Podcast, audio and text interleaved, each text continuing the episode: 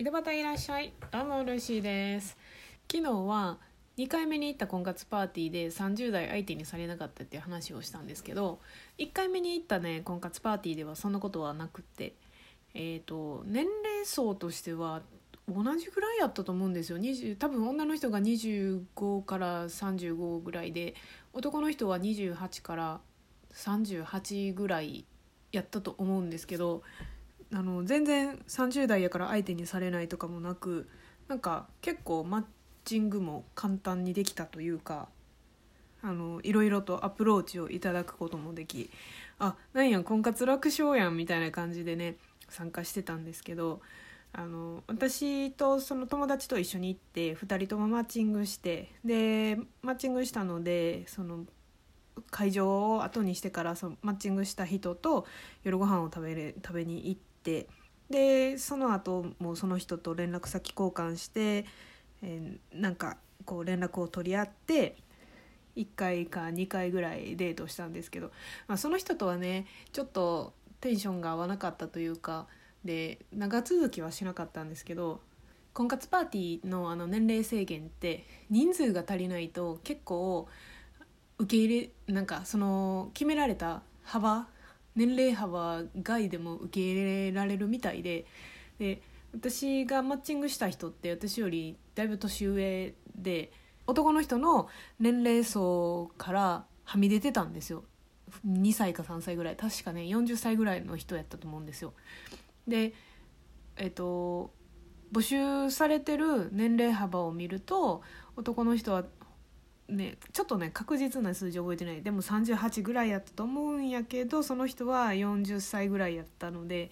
でその日の参加者的に男の人がね1人か2人少なかったんですよ女の人より。だから男の人が少ない分ちょっと年齢幅上げてでも広げてでもあの参加者を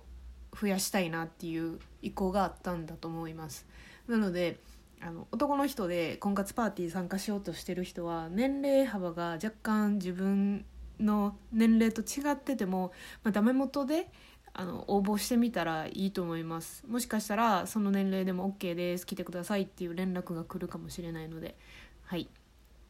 でえっ、とあと私の友達ねそのマッチングした友達はそのマッチングした人とその日ご飯食べに行ってでその後、え1回だけデートをしたんですけどその子はねデートした時にカラオケに行ったらしくってでカラオケに行った時になんか嫌な予感がしたらしいです。カラオケのその部屋に入った時に。なのでその時冬場やったんでコートとか着てたんですけど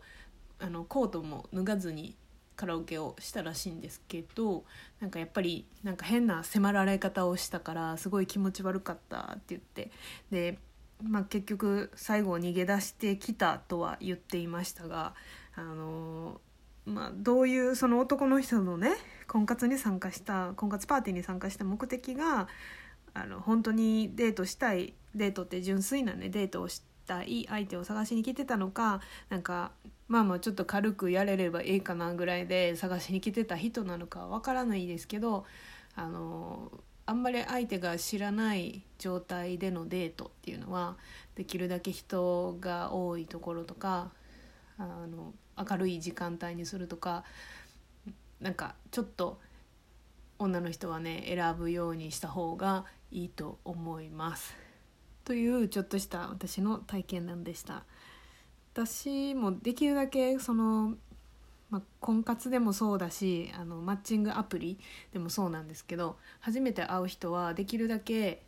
短い時間帯で人気の多いところで会うようにしてます。っていうのもなんか会ってみてフィーリングが合わなかったって絶対あると思うのでその そういう人とねあのおすすめはランチなんですよランチかあのお茶をする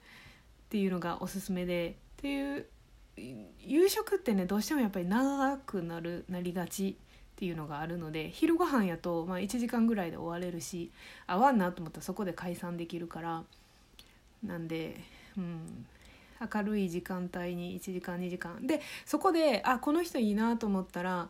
その後もあの普通に散歩したりとかデートできるしでもっともっともっと喋りたいなと思ったらそのままディナー夕食までね一緒に行くこともできるし飲みに行ったりもできるのでランチってねすごい